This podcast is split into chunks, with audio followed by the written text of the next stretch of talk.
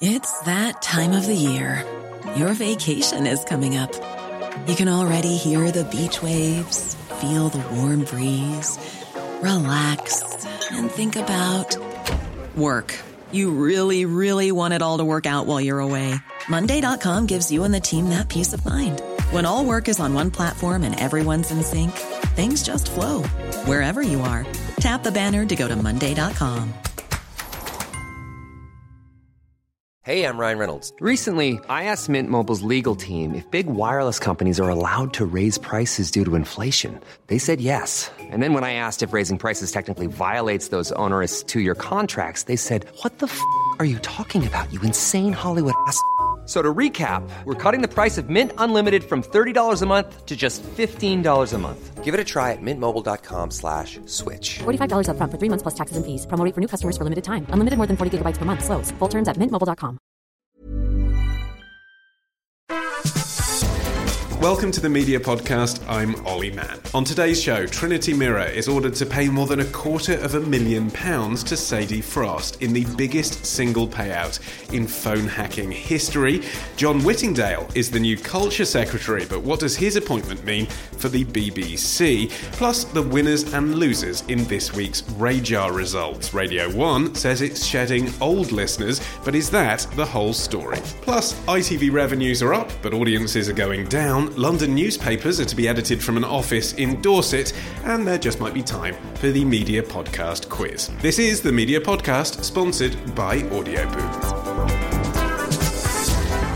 And with me today at the Hospital Club is the journalist Maggie Brown, veteran of the show, veteran of the industry, and a warm welcome as well for her first time on the pod to Fleet Street Fox. It is Susie Boniface. Hi, Susie. Hello. Hello, welcome to you both. Uh, Maggie, what have you been up to? You've normally been to some lavish launch of something and been uh, Yes, supplied I, I, with wine. Wine's not necessary if I see a good show. Uh, I've been at Channel 4 to um, preview of their um, Humans, which is a really interesting uh, drama which basically says what would the world be like if we all had a, a domestic robot or a slave in our house and um, what, what happens when they go wrong. And I actually thought for once, I don't even like sci fi and I'm not really even interested in artificial intelligence. But the other point is, of course, the robots are actually played by human beings acting like robots, which is another twist to it.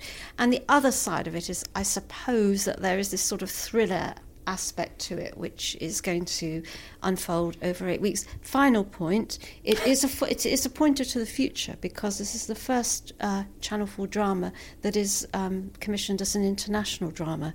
So it has a, a co-production uh, partner, and it is made at eight uh, eight episodes. It's designed very much to take on the Netflixes and the HBOs. Yeah, it's interesting, isn't it, how many of these new dramas across all of the networks, Sky in particular, seem to be commissioning now to, to watch on demand later, nothing to do with when they're, they're It's live also a remake of a, a, a Swedish um, format too. All the best things are. The media podcast was probably a Swedish format at some point. Uh, Susie, what have you been up to this week? Um, well, I've uh, filed a story to the Sunday Mirror on a continuing campaign which I've been writing on since 2002 about nuclear test veterans, the guys who in the 1950s and 1960s were sent to the South Pacific to witness nuclear bomb tests and returned home to say they had a legacy of rare, horrible illnesses and children with 10 times the rate of birth defects and so on and so forth. It's a very grim, horrible campaign. Sunday Mirror has been doing it for a long time now, and I've been doing it for a long time since I've left their employment, even I'm still doing it. And there's an, an update about how it may have affected actually a lot of civilians as well, hopefully going in this week. Okay, yeah, sounds like a good read. Okay, well, you've segued us effortlessly to talk about our first story, which is about the Mirror in less positive news. A High Court judge ordering Trinity Mirror to pay more than £1 million in damages as a result of phone hacking. The money's going to be going to eight celebrities, including the actress Sadie Frost, who receives more than a quarter of a million pounds in compensation. Trinity Mirror has said that it may consider appealing the ruling, and so far there has been no criminal charge brought, but there is a criminal trial ongoing in parallel to the civil case. Uh, Maggie, what do you make of all of this? Because this has been going on for years now, hasn't it? Is this the end of it? Probably not. There seems no. to be more. Well, I mean, the key thing surely is that that um, the previous. Uh, settlements have all been done privately, so we haven't had much indication of what the scale of damages has been for News International and Rupert Murdoch. Uh, so this is why it is a historic moment, and of course it is now going to be only probably the first of a great many claims and, and maybe settlements because uh, it was said that um, this was uh, making the news of the world look like a small cottage industry in terms terms of phone hacking. Uh, these eight people included actually Alan Yentob, BBC creative director, uh, Paul Gascoigne, uh, and some soap stars Shane Richie, Lucy Taggart, and Corrie actor Shobna Gulati. So it's a quite wide range of people. I think it's quite a serious moment because. Uh, th- this was a civil hearing. There are, as you said, um, potential criminal charges potentially to follow. Uh, Trinity Mirror, the owner, uh, is a quoted company on the stock exchange. It is the major owner of, of uh, a lot of regional newspaper titles, um, including, of course, the ones that um, used to be owned by the Guardian uh, Media Group, which um, I, I, I, write for. Uh, so uh, we are now at a point with the doors being opened, and um, I think a lot more. Uh, a lot more money is going to be needed, and indeed has been pledged 16 million extra on top of 12 million that um, uh, the Mirror Group has already or, or, is now putting aside. I'm, I'm a great fan of the Mirror. I, I, read it every morning, and of course, during the election, it was one of the stalwart voices um, giving balance to the press by supporting the only populist voice going yes, for Labour, wasn't exactly. it? Exactly. Uh, so it's so it's an, it's an important newspaper group, and, and it, it's it's rather tragic to see the scale of the um, the misbehaviour. Susie, what will do you think losing 28 million pounds, which is the money Maggie's just alluded to, they've set aside, mean for Trinity Mirror? Well, they've set it aside over a number of years, so hopefully they've factored it in. Um, all newspaper groups have been making cutbacks and redundancies and things anyway in the past few years, and that's not necessarily related to this. Trinity Mirror has certainly done some of that, but that's been related to recession, it's been related to the digital revolution, and so on and so forth. It's part of the retrenchment which the board hopefully will have been planning for, um, and we'll have to just sort of see how it goes. But I think what's really interesting with the Mirror Group, with Trinity Mirror as a company, is that it's not got a billionaire backing it like a lot of other populist newspapers do. Even The Independent has a billionaire behind it. There is no big, deep pocket. It's got three national titles. There are more than 200 local titles. There are a total of about 5,000 journalists employed all over the country there are, I think, it's about a dozen people who've been questioned by the police so far, uh, and two who've been convicted, I think, at the moment. So most of those titles and most of those people are completely innocent of any of these allegations. And if there's a big lot of money that gets affected, my concern would be that those local newspapers and the local journalists who already have enough problems dealing with uh, local news websites and BBC news websites taking some of their business uh, and the, the loss of advertising revenue and so on locally, they've got enough problems as it is. And if to have something more where they might lose some revenue from their parent company, I think would be extremely difficult for local journalism. And that is actually something that affects all of us more, far more than national journalism does, because it affects the scrutiny of our local planning committee, the people who deliver our bins, the people who um, tarmac our roads and worry about our neighbours and so on. So local journalists are very important. But they were phone hacking, and, and Maggie, does this now mean, in a way, it's kind of vindicated Rupert Murdoch? You know, they always sort of implied they weren't the only ones at it, and perhaps they were being unfairly singled out. Well, it's quite clearly these these um, cases uh, have really stemmed from 2000 to, to 2010, so it's a decade really of. Um, of, of misbehaviour. And of course, it's the Daily Mirror, Sunday Mirror, and the People. So yeah, and I think what's very unfair is that. Um, for everybody concerned, whether you've been a victim of phone hacking, as I have, or whether you were one of those few people that perpetrated it or anything else, it's that there's such a f- small number of people comparatively. You're a victim of it. I, I was hacked by the News of the World, yeah uh, but not uh, as a personal. They went after my personal life. They were after the story I was working on at the same time that they were after it at the time. How did you know that you were being hacked? Oh, not for years. I didn't know until um, it turned out later that Max Clifford, who had brought the story to us, and the hooker in question had both been told by the police they were hacked. And I, at the time, after our story was published, there was a huge it's very difficult to talk about. But the News of the World published the story the very same day we did it uh, at the Sunday Mirror, and they got it in their early edition, which printed before us, and they shouldn't have known we were doing it, but they did know somehow, and it later, years later, it transpires it's because they were hacking everybody's when was, voicemails. When was the story published, though? Oh, this was 2000 and four, five. It's a long time ago now. When it comes to the kind of names that will get people to buy a tabloid paper, though, people are still interested in showbiz celebrities, politicians up to no good, and all the rest. Susie, where do you look for a story now that you can't hack phones? I mean, journalists have had to be, I suppose, uh, a little bit more innovative well, than that. But remember, most journalists never hacked phones to start with. There are 30,000 journalists and print journalists in the UK, and most of them were never doing it, and I never did it. Sure. However, it's very ironic that this particular scandal is something that was born out of a kind of middle class, chattering classes disgust at showbiz tittle tattle. Uh, that's how it all began at the News of the World and, and the, uh, the, Guardian's investigation and so on and so forth, was that we don't want this kind of thing in our newspapers anymore. Then we've had the whole phone hacking scandal. Then we've had Leveson. And where we are left now is that the best source of showbiz stories for journalists is Twitter, where celebrities are putting their own tittle tattle on the internet and we just steal it. So actually, what you get, because that is verified, because it is legally proven to be something that they wrote, because. Um, for lots of legal and ethical reasons, that's a sound way of doing it. You get more tittle tattle and more showbiz rubbish. And actually, we've got more of what it is that those people initially were trying to stop anyway. Okay, let's talk about NewsQuest. Final thing on print. They've moved their production of their North London weeklies 140 miles away to Weymouth. Uh, can you make any sense of that at all? Well, it is just production, and uh, for those who don't know, production is the um, actual presentation of the pages. So, presumably, the reporters and editorial staff are still where they would be based to speak locally to people.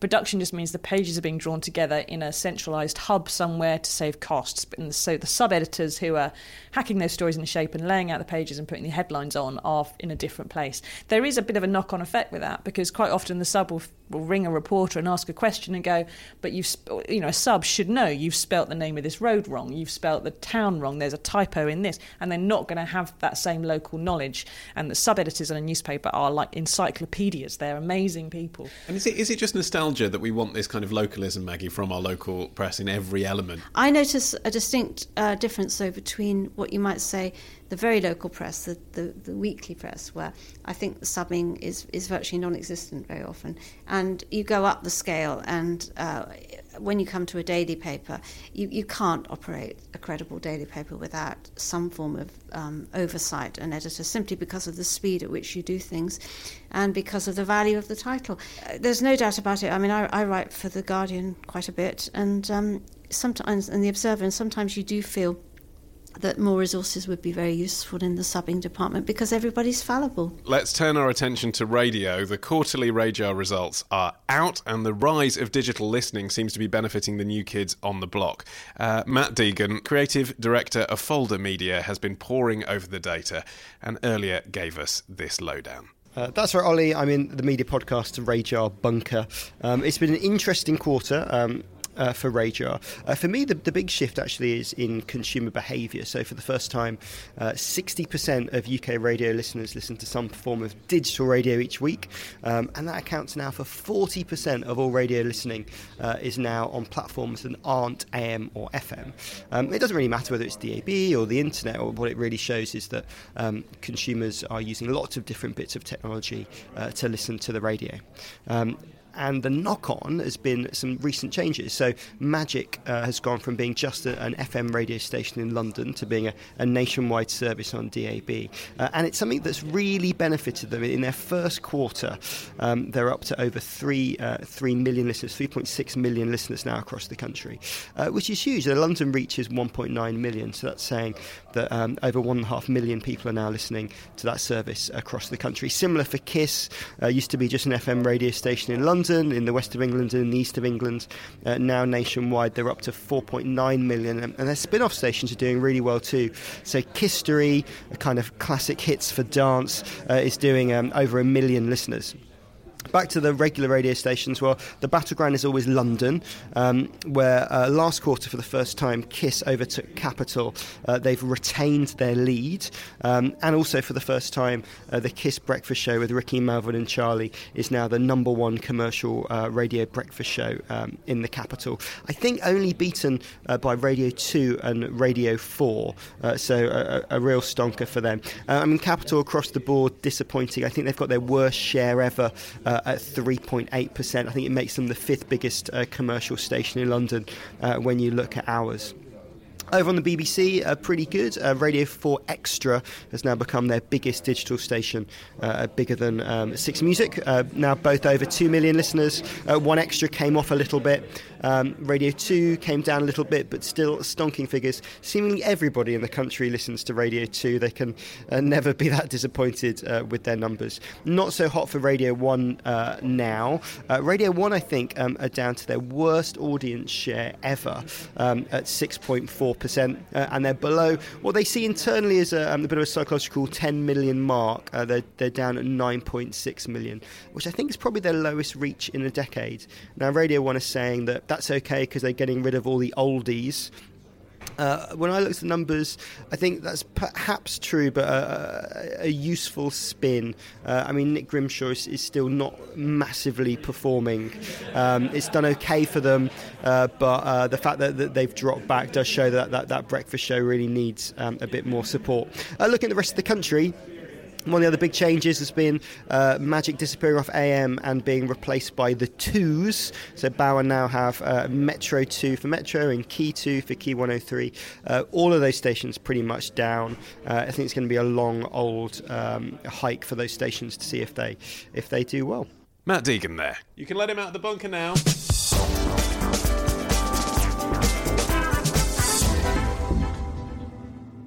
Hello, listeners. I'm Stephen Allen York. I'm a London based voiceover artist, and I'm about to read you today's adverts, so listen up. Right, here we go.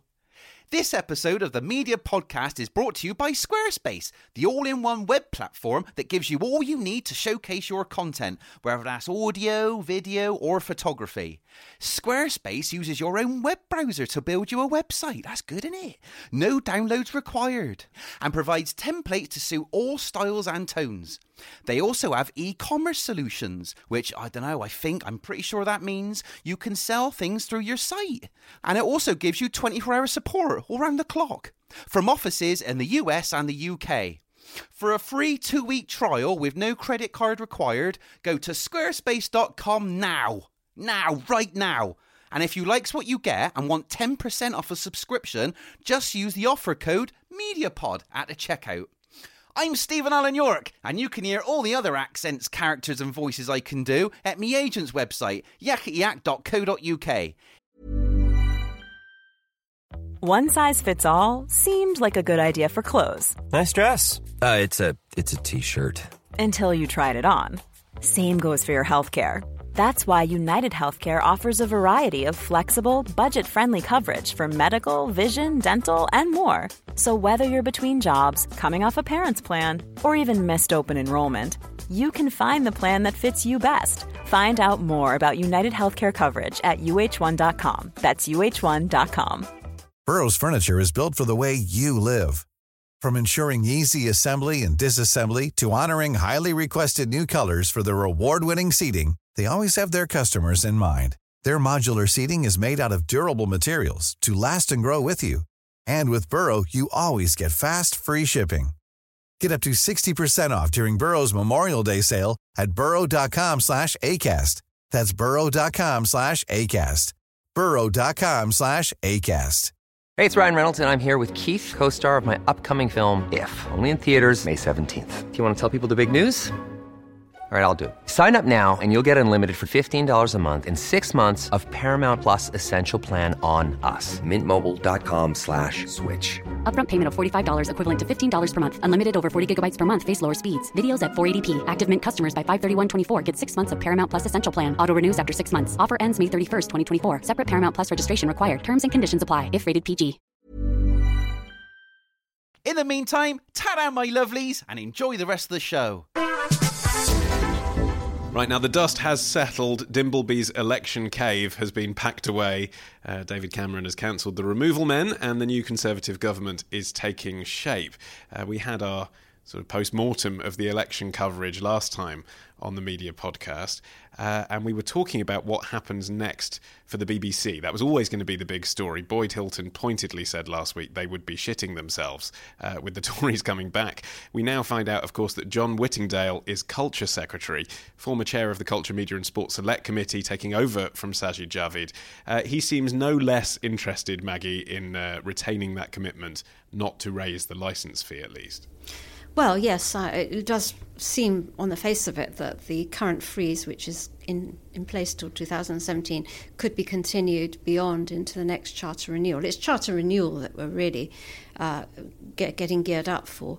On the other hand, one of the things that strikes me about all of this, this is sort of counter all of the uh, very uh, kind of almost hysterical fears about Whittingdale and what the Tories will do to the BBC, is that when you look at the, the election results, sorry to go back to the election, but you'll see that basically England is blue.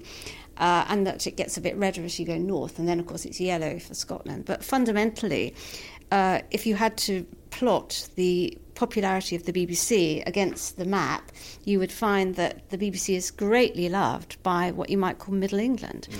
So there is, Whittingdale has been around long enough to know that while there are many things about the BBC institutionally, including high pay, um, ridiculously high and wrong overpayments to redundant top cheeses, all the rest of it, there is also a great deal of popular support for the programming of the BBC. As for Whittingdale, you know, he's very, very well informed. That's one good thing about him. He knows that he knows. He was nobody, shadowing the job like 20 years ago, no, he? Well, yeah, he was. But I mean, the point is, he's been chairing that committee, the Culture mm. Media Sport Committee, which remember is always taking evidence, always quizzing BBC executives, brought out an extremely good report in February, a 188 page report on proposals for you know the BBC. Uh, what he's pledged to do is not to have that 2010 in a dark room uh, night of uh, negotiations.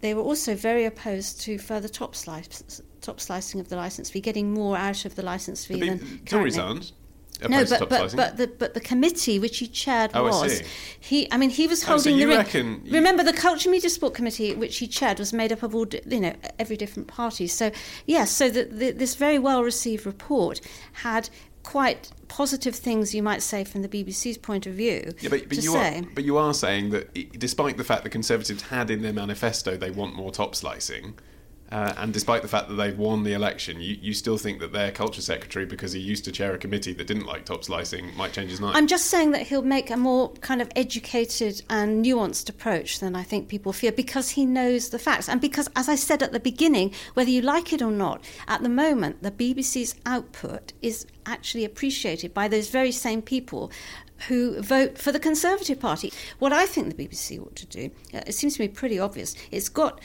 a big commercial operation, it ought to find a way of expressing, maybe as a dividend, what the commercial side gives to um, each license fee payer so that you could freeze the license fee maybe but also show that it's it's actually increasing thanks to all of the accrued goodwill and copyright and all of the content that the BBC has has stacked up over over decades. So actually. if the Doctor That's Who film does particularly well, we should all get a pound Absolutely. back on our license fee. Well, maybe.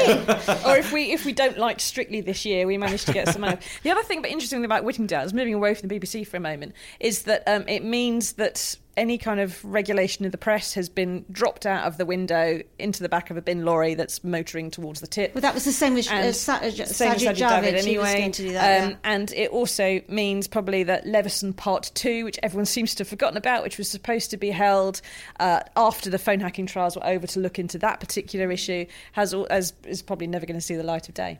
Okay, well let's let's move on from the BBC to talk about uh, what they used to call Channel Three. Revenue up at ITV, but audiences down. Do you feel confident, Maggie, that ITV have enough future successes lined up to take the place of Downton Abbey uh, and the Champions League? Uh, because a lot of the things they've launched this year, it seems, things like uh, Harry Hill Stars in Their Eyes, uh, Rising Star, which they put all that development money into and they're never even screened, uh, haven't exactly been huge successes. Well, what's actually happened is that they have commissioned three new big dramas. Uh, they were announced today, actually. Um, Mammoth Screen is making uh, a thing about Queen Victoria as a girl. Um, there's Peter Pan that's already in production, a modern dress one. And uh, they're doing a, a, 19th century Yorkshire drama, Jericho. So these are uh, big, expensive um, period stroke um, mainstream Sunday night dramas that they're clearly going to try out. Uh, uh, losing Downton Abbey is, of course, a, a, very big problem, but they clearly must have had an inkling that this was going to happen. They have a real problem in two areas. It isn't just that Downton's going. they have entertainment problems because quite clearly the Simon Cowell um, input is, is, I would say, on the way. In, in particular, X Factor, which Yes. I think is is boring. Not Britain's Got Talent, which is kind of endlessly able to sort of find new curiosities. It seems to me. Well, that's the weird thing, isn't it? You- You'd point at his whole operation and say, well, that feels like five years ago, except Britain's Got Talent gets bigger and bigger every Mm. single year. I think the, I think that's true, but but the problem is there have been other attempts from Cowell that have just not uh, worked very well, and the other factor is that at the moment they seem to me they, they were trying. You mentioned those entertainment shows. They were trying to find a way of almost retrofitting old. Um, formats which just have all virtually all collapsed, and they haven't found a way which they I would assume that they would have found a way to do really popular factual drama. Really, the kind of shows that they would probably love to have would be things like a Gogglebox or even a Benefit Street if it could be done in an ITV way. That's as for losing football. Well, quite clearly, that's why they are clearly interested in Top Gear or some form of male skewing programs. The, the call has gone out for months now, a year ago. I mean, this isn't a new crisis. But I think also they've they've over diversified their number of digital channels. I mean, they launched a few months ago ITVBe, supposed to be just for women, also just for completely brainless people of any kind, because it was decided that only women are only interested in Geordie Shore and Real Housewives and nothing else of any merit whatsoever. In, in fairness, if And- the marketing strapline was only for stupid women, that would have got them in some well, hot only for stupid people, generally. But I mean, the fact that it was only for women, I personally found it massively insulting that this was the kind of thing I was supposed, in quote marks, to be interested in. I'm a female. I looked out. I checked. I was definitely female, and I was not interested in anything it had on air. And you channel I quite to like uh, watching Viva Dave, and, which is uh, for Living. blokes. What? So, I you mean- can't watch Dave? That's for men. Exactly. Um, It's for when but you come out see, of the pub the point well, is they have they have got strong. They've done very well with ITV2, ITV3. ITV4 isn't, of course, very successful yet. But some of the stuff that's on some of stuff- ITV2 and ITV3 should be on the main ITV channel. Well, they have tried Keith Lemon, for example, their big star on ITV2, and he, I, through the keyhole he's worked. I mean, he's an up and coming uh, voice and presenter, but his main show is just too risky for um, ITV1. I think that the whole of the digital strategies are always going to have to be uh, worked on and amended. They're never actually. I mean, Sky at the moment is about to do a, a big relaunch and is in the process of preparing for. I think it's the 9th of June. So. I, I don't think digital's ever kind of cut and dried. It may be that ITVBe they'll decide won't work. I mean, Sky's going to stop commissioning original stuff for its Living channel, which it bought from Virgin. So, who knows? And just briefly staying with ITV, they've had a strike there as well, Susie. Some of the staff there angry at the 2% pay rise they've been given, uh, despite the overall improvement in the company's fortunes. Yep, and they've had quite a high turnout in the votes amongst the union members there, uh, well over what the new Tory government would like your turnout uh, to be before you're allowed to have a strike. So they all, a lot of them, sort of walked out, and they're getting two percent. Um, the actual, the overall company ITV have had a six percent increase in revenues. Um, the executives and the shareholders all managed to get a nice payout. I mean, it, it's one of those times where actually we've been through a recession. We've all experienced austerity. We've all had our belts tightened to the point where we look like Queen Victoria in a particularly tricky corset. And it probably is time to at least be able to say to most of your staff, well, look, you know, we're all going to have a flat, you know, you can all have a bit this year that comes to this much.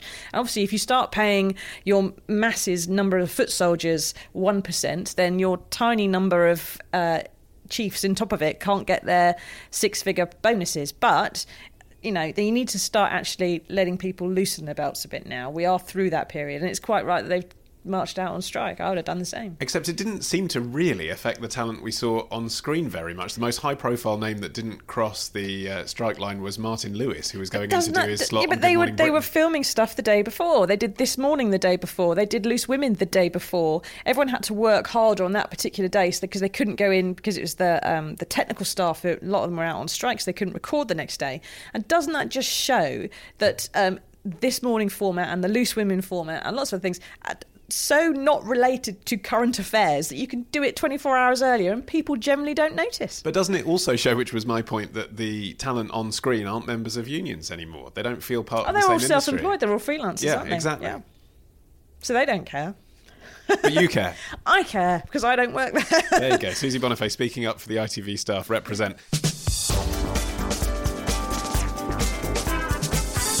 It is time for the media podcast quiz. Am I allowed to groan? Uh, yeah, sure. Yeah, I think that's pretty much obligatory. Uh, cue Maggie's groan.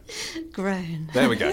Uh, now, usually, as you know, I ask you to buzz in with your names. That did prove a little bit too complicated for you, Maggie, last time. So this time, we've given you a buzzer for fastest fingers first. You've got a pen and a glass of water. Let's hear that. That's the sound of Maggie and Susie. You've got a teaspoon and a saucer. Let's hear that. There we go. Two very, very clearly identifiable sounds there.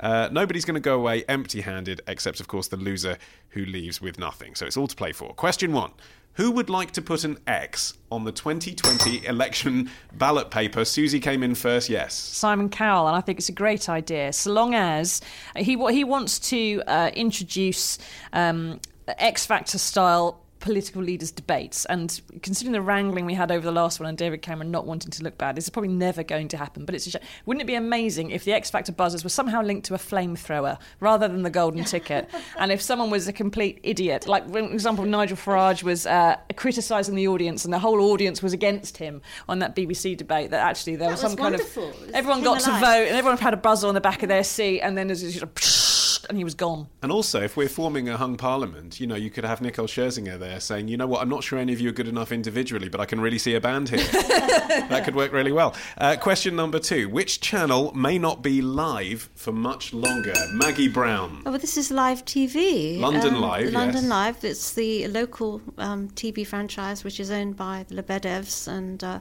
operated alongside the Evening Standard, and um, is sadly uh, in trouble.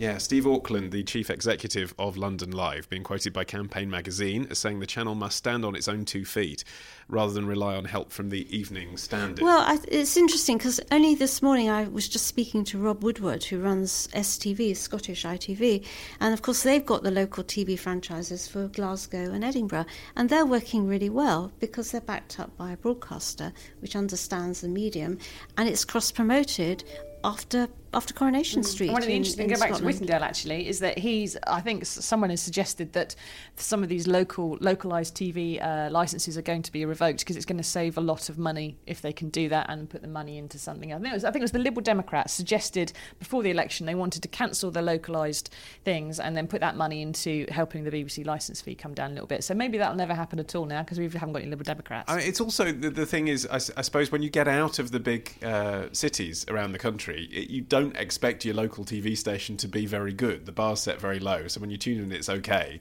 You'll be interested. I think the problem with London Live is it's London, so you expect the same quality you get from stations that have had millions poured into them. Well, you expect something never gonna be competent, but the other, I, interestingly, when it first launched, I was asked once or twice to go in to do some commentary work uh, in their studio. You know, when everyone sits around on a stool and chats about something or other, and I said, "Okay, sure, fine. Uh, I don't live right next to it. You know, what's the the freelance fee for coming in? Oh no, there isn't one. Well, I'm not coming in then." You know, and if that's the way they're going to run a TV station, then they're not going to have much luck. Uh, question three: Who's going to hell for six primetime hours? This is the tiebreak. Who's going to hell? Yes, Susie. Uh, Freddie Flintoff. It is Freddie Flintoff. Congratulations, you win the quiz. Uh, this is the new commission Ultimate Hell with Freddie Flintoff, in which the cricketer will search for the UK's toughest recruit. Uh, they'll put contestants through the recruitment week from hell, which we're assured is a military assault course. Uh, rather than a week with Alan Sugar's henchmen scowling at your should, CV. have a, they should have a week in the Sun newsroom or something. It'd be a lot more difficult. No, but this, this is their got all the sort of the normal hell weeks from Navy SEALs, which you saw in GI Jane, from the Royal Marine Commandos, from various special forces around the world, and can tr- taken a few tests out of them and going to put all these recruits through it. And probably what you're going to have is lots of people who are terribly fit and healthy and terribly keen on doing Ironman contests and stuff like that, all trying to yomp and and cope with whatever it is they're doing. Um, and it would be so much more fun if it was X Factor contestants or Freddie politicians. Flintoff hasn't eaten too many fish and chips. That's what's bothering me because he was doing that fish and chip I'm not sure thing, he's a wasn't he, on Sky? presenter. They said that about Ross Kemp, and he isn't a natural born presenter. But then after about six years, you kind of get used to it. Yeah, Yeah. so maybe it'll be just like that with lots of pauses. maybe. Yeah. Uh, thank you very much. Congratulations on winning the quiz. Yay! Well, that's it for today. My thanks to Susie Boniface and Maggie Brown. You can find all our previous instalments and get new ones downloaded automatically straight to your phone. Just head to themediapodcast.com. And that's also the site to visit if you would like a future episode dedicated in your name. Just press the donate button. Today's show dedicated to David Marlowe, an assistant head teacher, a lover of media news, and a media podcast addict, uh, and to John Kroll, a journalism professor blogging at johnkrolldigital.com. Thanks very much, both. I've been Olly Mann, the producer Peter Price. The media podcast is a PPM production. Until next time, bye bye.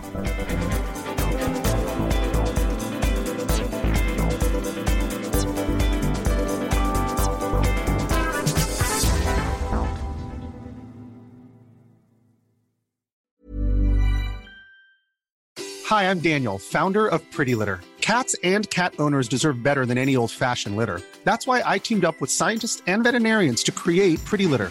Its innovative crystal formula has superior odor control and weighs up to 80% less than clay litter. Pretty Litter even monitors health by changing colors to help detect early signs of potential illness. It's the world's smartest kitty litter. Go to prettylitter.com and use code ACAST for 20% off your first order and a free cat toy. Terms and conditions apply. See site for details. Even when we're on a budget, we still deserve nice things.